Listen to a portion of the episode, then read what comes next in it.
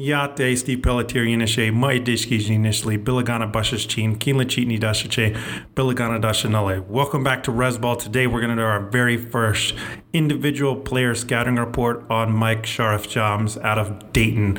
Somebody I really liked, somebody I considered for the Matt Penny special. Didn't think he was going to play. And then what do you know? He made his debut just a few nights ago. And we're going to dive into Mike Sharavjamts' tape and his background. Let's get started.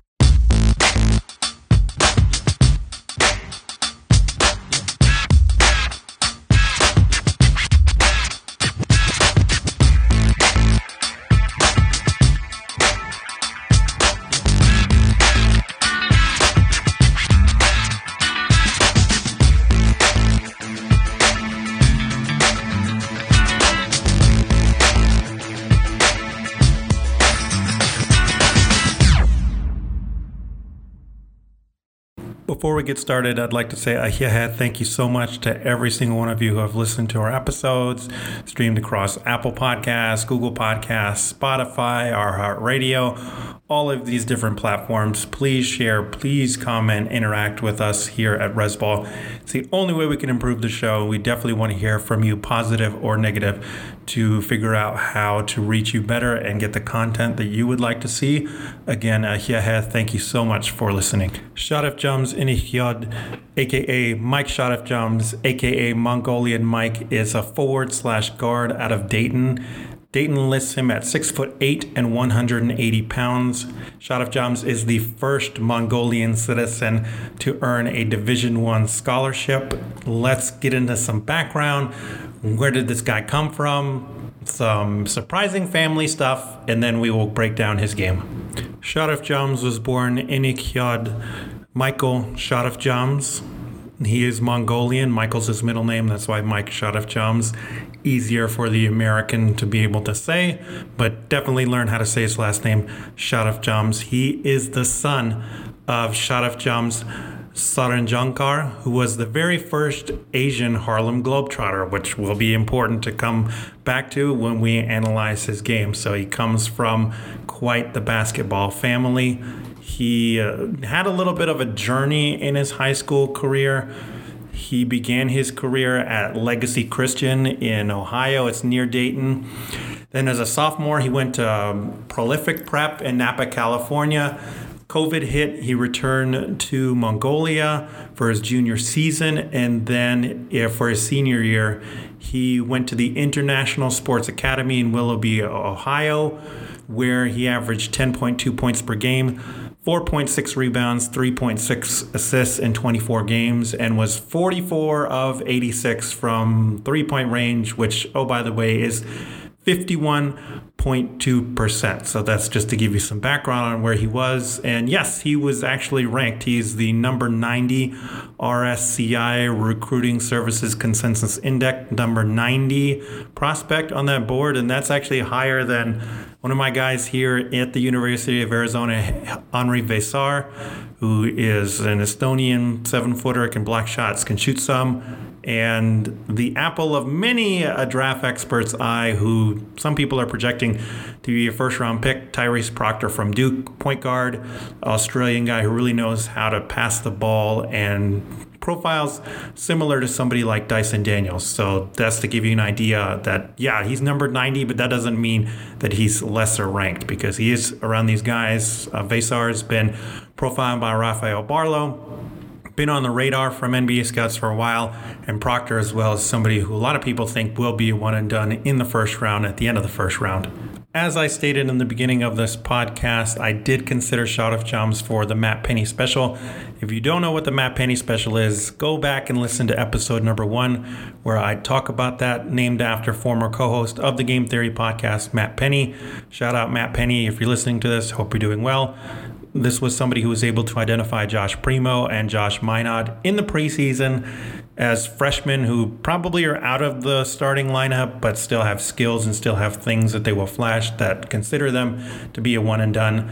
I picked Filip Borovicanin, University of Arizona forward slash wing. And Mike Sharavjamts was somebody that was right there neck and neck with him. But to be honest, I did not think he would get many minutes because this Dayton team seemed like it already had their rotation set.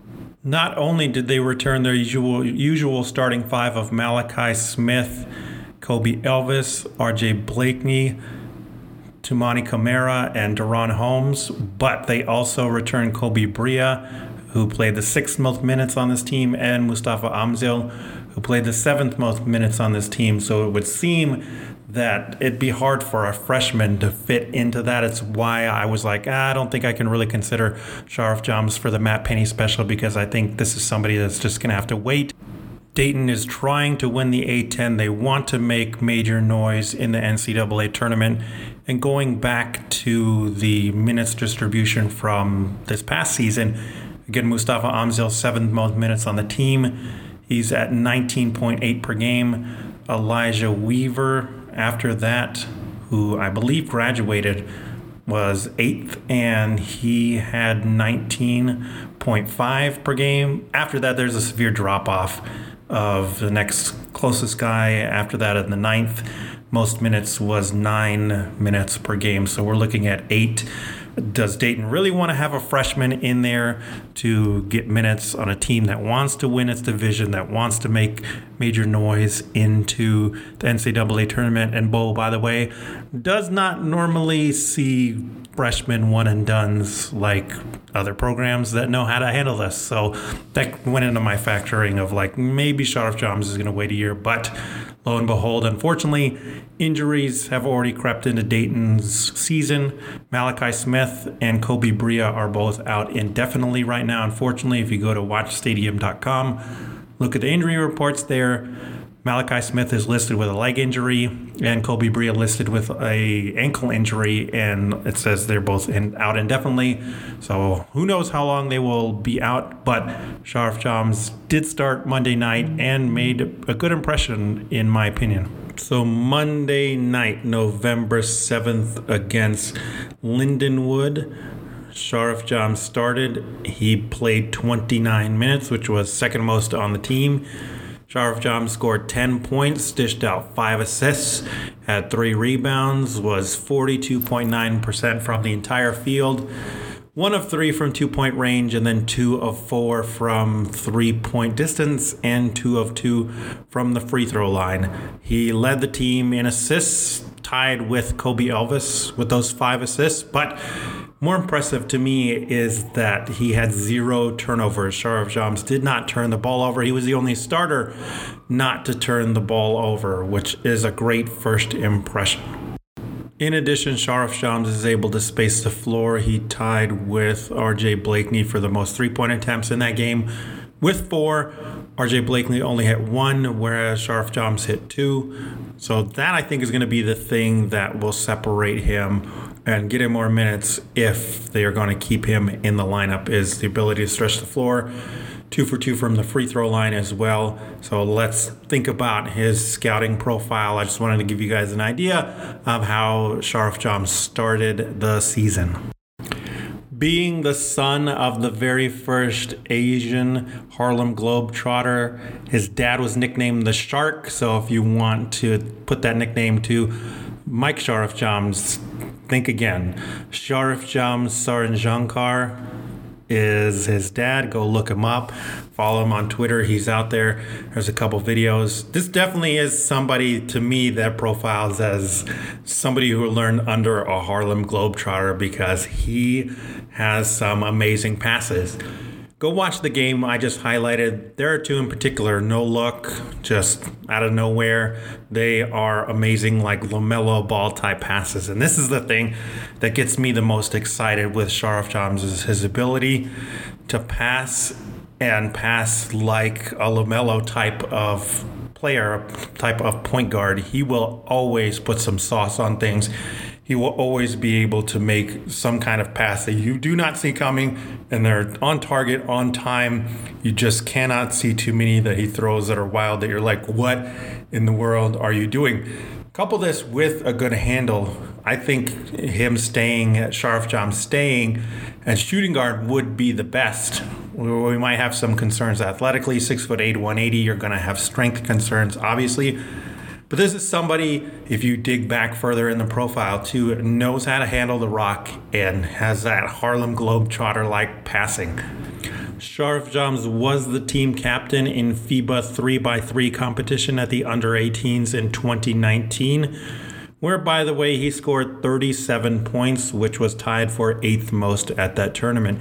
There's also film out there. You can search it up on YouTube where you see Sharavjamts' Mongolian squad go up against Team USA. The Team USA squad Sharavjamts went up against was composed of Nimari Burnett, who's now at Alabama, Dawson Garcia, who helped UNC go on their title run this past season, now at Minnesota, and Devin Askew started at Kentucky, went to Texas, and now is on California. So these are guys who are all 35, top 35 recruits too as well. So here's some tape to show him against top level guys who are now in college as well.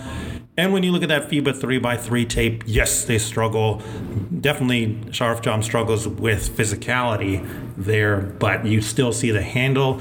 They cannot really pick his pocket, and he flashes an amazing shot from deep. You see the form, you see him being able to pull up from three. That's one of the main things for me that I really like with Sharavjamts, along with the passing, is his three point shot. Sharavjamts has a very high release point, and the ball comes out of there at the top of his arch at six foot eight, 180 pounds. Again, six foot eight, especially those long limbs. And as a guard, that's a great mismatch mismatch advantage. And also, it seems that he's able to do it off the catch and off the dribble. He, one of his misses on Monday night was off the dribble but it's what you want somebody who's a good shooter to do coming uh, from transition gets the ball steps into it puts it up and the mechanics look the same almost the same up top as when he is shooting it off the catch. Off the catch, I think his footwork has to get a little bit quicker, but gets his feet set under him as well and is able to put it up. And it looks the same every single time. That's one of the things for me. If you're a good shooter, you should be able to repeat these mechanics again and again, even if it's the beginning of the game, late in the game, no matter what. Again, Sham played 29 minutes second most on this team, so he was out there quite a bit. And the mechanics look similar every single time, no matter when it is. But the reason I'm like, I think this might turn and why I wanted to do a breakdown of him is his ability to feed his big man. Sure, maybe when Koby Brea gets back, Sharavjamts gets pushed down the lineup. Sure, maybe when Malachi Smith comes back, Sharavjamts is no longer in the starting lineup. But the way that Sharavjamts was able to consistently look for the big men, and especially in transition, both Toumani Camara and DaRon Holmes love to get out and run in transition. That is going to be a big difference maker as long as Sharavjamts gets minutes and does this and has low turnovers, five assists, zero turnovers. There were two, especially in transition, one to DaRon Holmes, where he was just kind of driving and hit him with this bounce pass nobody saw coming. And another no looker before that to Toumani Camara that just got him wide open this seems to be the kind of passer to the big men in particular that like to run that they would go to their coach and be like yo man we can't take this guy out. He's giving me such great looks and it is so much fun to play with him. We got to find him minutes and Sharavjamts even seemed to get Mustafa Amzil, who's the backup center, involved later in the game. He's trying to get him some dump off passes. Doesn't quite have the same chemistry there yet, but got him some shots that he was able to, Amzil, excuse me, was able to finish very easily. And that chemistry that Sharavjamts already seems to have, especially with Camara and Holmes, is a big deal. Again, this is a freshman you would think he'd still have a feeling out process, but he's hitting them right on the money. He knows where they want to run. Camara, particularly, there are a couple times he hit Camara in the corner. Kamara, Camara misses a three pointer. Again, that no looker. There are a bunch of times where it's like, man, Sharavjamts already knows where these guys like to operate, where they are. Somebody who's put in a lot of time in film and a lot of time with his teammates it's just hard for me now to be like, yeah, it, I don't know why they would want to keep Sharavjamts out of the lineup. As I have already said a little bit, size is the number one concern for me with Mike Sharavjamts, six foot eight, 180. If you see the film, skinny, skinny player, and Lindenwood isn't exactly the best competition and they don't have size. The biggest guy that really played regular minutes was six foot seven. Two guys on that team are six foot seven that they played on Monday night. One guy is six foot nine, uh, only got 11 minutes though. Everybody else that played minutes on that Lindenwood team, six foot two, two other guards, and then five foot 11, Kevin Caldwell Jr., their, their point guard. Chris Childs was their leading scorer, six foot two. So Sharavjamts is not exactly facing the top level competition to start off. So maybe factor that in there. And then again, size. He has size concerns. And then this Lindenwood team isn't challenging him in that regard. However, on this Dayton team, that's probably not an issue as long as Camara and Holmes stay healthy and Amzil as well. Toumani Camara and DaRon Holmes are going to start. They're leading the charge for the team. Toumani Camara is six foot eight, 220 pounds, going to be the power forward. DaRon Holmes is six foot 10, 220 pounds, is the center, the engine that drives everything else. And then they have RJ Blakeney, who's six foot six and 195 pounds. Koby Brea is six foot six, 174 pounds. He's on the smaller end. And then Kobe Elvis, six foot two, 170, and Malachi Smith is six foot and 170 pounds. So Sharavjamts fills in that small forward role that in college basketball, I'm not sure there's many teams that are going to be able to throw a small forward out there that's going to really push him around or give him fits there. I think being able to move over to the two at times, maybe RJ Blakeney plays more of the three spot and Sharavjamts can use that size advantage at the two guard spot, six foot eight to be able to shoot over people, and he has the ball handling skills for sure to be able to hold down the two. So I think that will be a concern, but Dayton's personnel, even with the people they have healthy right now, uh, Blakeney, Camara, Holmes, Amzil, they are able to not hide Sharavjamts, but to be able to move him around and find the perfect spot for him in that lineup to continue to be floor spacer, get those big men some easy passes, and handle the ball and make life so much more fun to watch this Dayton team make basketball so much more enjoyable for everybody on that Dayton roster. The thing that did manifest in this Lindenwood game that is concerning is Sharavjamts had four fouls. Seems to be pretty handsy as a defender already, maybe for making up for the lack of size. But Camara had four fouls as well, and I think this is more of an aggression thing. And to me, this is not as big of an issue because I want my defenders to be aggressive like that, to get up in people and not be able to put hands on them. Yes, you're eventually going to have to learn to keep those hands up or keep those hands out to get in passing lanes rather than trying to engage on the player.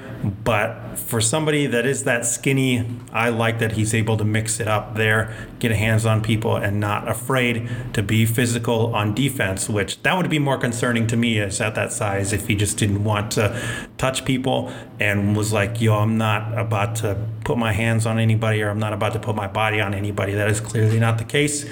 Did post up once in that game too. So he shows, yeah, I'm not afraid to mix it up and get physical. And I'm not going to let my size really dictate that. The athletic limitations also show up. He had, Sharavjamts had two great cuts just sitting in the corner, getting to the basket wide open, but missed both dunk attempts or layup attempts. Could not really get up as high as you would like. The second one, it seemed that he got his hands on it and just didn't complete the dunk. The first one tried like a reverse dunk in midair going for the flash. Maybe this goes back to, you know, putting out some of his dad's Harlem Globetrotter sauce. So maybe just stick to simple things, get the ball, lay it up there. But yeah, the athletic limitations show up there because those are both awesome cuts and smart basketball plays for an off ball player to get easy points. But you got to be able to finish it. If he's not able to get up there and pull down the alley oop, the lob that was thrown to him, yeah, that's going to be an issue. But maybe, you know, alley oops aren't his thing. I don't anticipate that being something, but you can definitely see there, yeah, this isn't somebody who's that big of a leaper and that explosive. So to sum it all up, I'm going to give you some names. These are not NBA comparisons, yet I would like to have a full season before I really give a one-to-one comparison.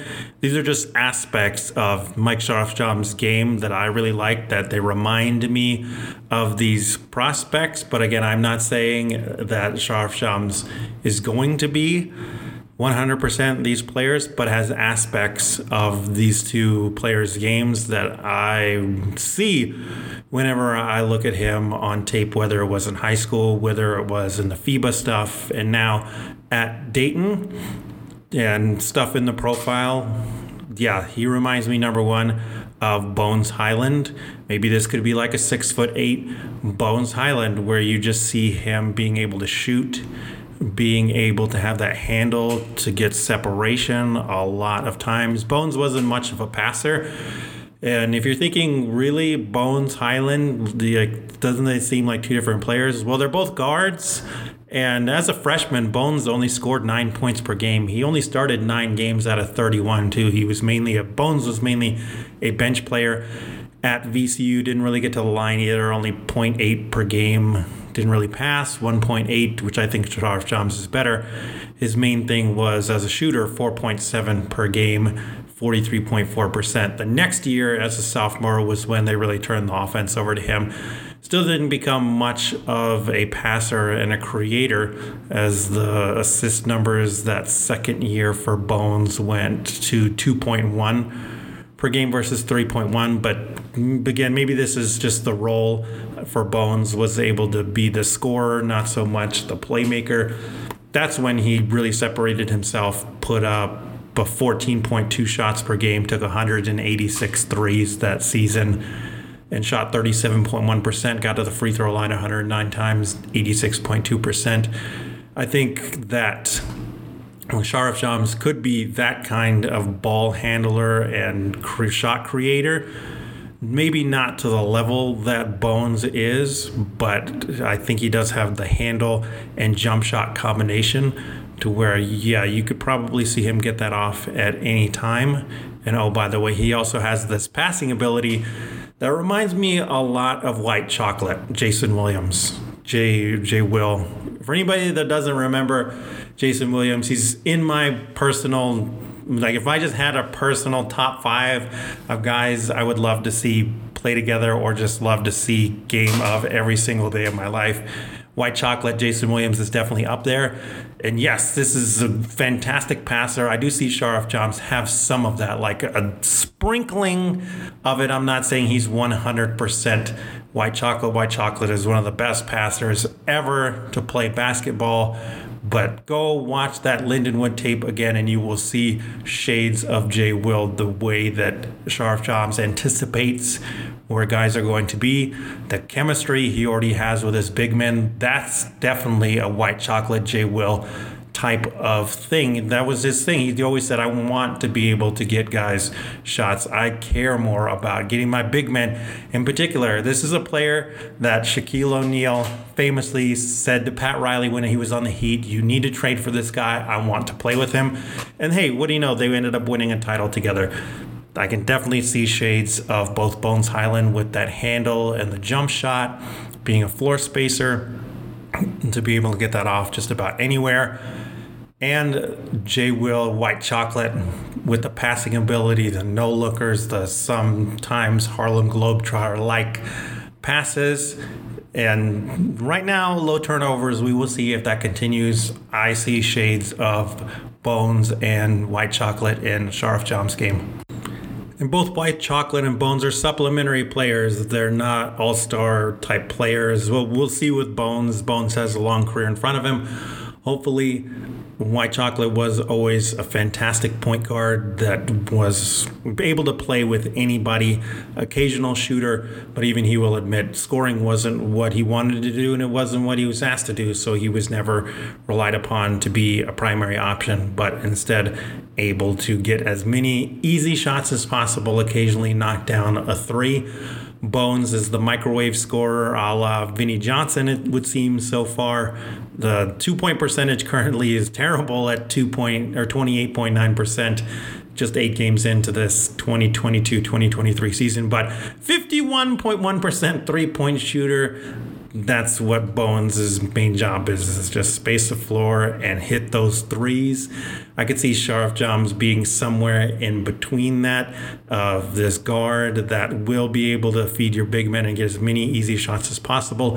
And oh, by the way, is taller than Bones, so being able to affect a shot is a lot harder, but able to continue to put up a lot of threes and knock them down at a very high rate and has the handle to boot. To be able to shake free to be able to create some on his own but he's not going to be the primary guy. And both white chocolate and bones have defensive limitations white chocolate, it wasn't that much that it stopped the Miami Heat from being able to win a title. With him leading the charge at point guard and Bones, it's yet to see if that's really been a deterrent. He's still coming off the bench, so that would be why, again, I think Sharavjamts reminds me of Bones. Bones is 6'3, 170. That was one of the knocks coming out of him. Is he nicknamed Bones for a reason? Skinny guy, just looks like a bag of bones out there. But the shiftiness and his ability to jump passing lanes is a big deal to me. Is one of the things I really liked about him because he wasn't just gambling for steals. He was able to anticipate. You could see he studied film and know, like, oh, this is when this guy likes to pass. This is when this guy likes to throw the ball.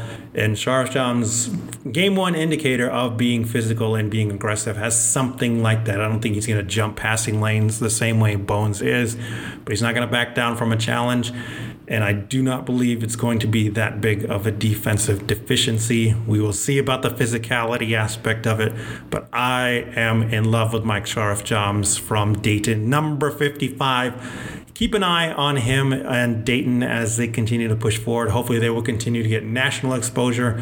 I know the draft community loves DaRon Holmes. A lot of people like Toumani Camara. Mike Sharavjamts, my guy, continue to thrive. Keep throwing that sauce out there, man. Again, yeah, thank you so much for listening to Res Ball. I hope you enjoyed our first ever individual prospect breakdown on Mike Sharavjamts. Go check him out. Go look up that Lindenwood film once again. I'll put links in the description to things about his dad, the shark. Uh, there, I'm not alone in the Sharavjamts love as well. There is a story on SI.com. It's under Fan Nation from Ignacio Rissotto. Shout out entitled How Can Dayton Flyers Prospects Prospect Mike Sharavjamts Make the NBA Leap?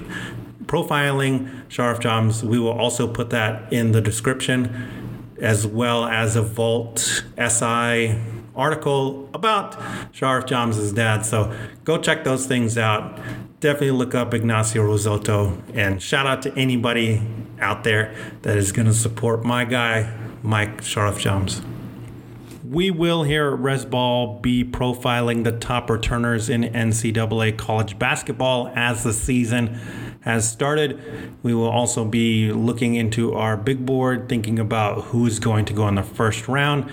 And as I said before, perhaps, perhaps, perhaps this first round will not have a single NCAA returner, and it should all be freshmen. Something to consider going forward, as well as the race for the number three overall pick. I know we talked about the Thompson twins. Amen for sure is in that number three race, probably leading the way right now. But I want to look at uh, a couple different guys. Around nine, I think, have a legitimate shot to be in the number three overall pick consideration. And I want to end by saying please support Detroit Bad Boys, where I'm a contributor. Shout out to Sean, Laz, Jack Kelly, David Fernandez coming back, Ben Gulker. Uh, if anybody I'm forgetting there, I apologize. Shout out to Scott from DBB, who is always my draft sounding board as well. And also, please uh, support Woodward Pistons, Brandon Dent, aka Kool Aid.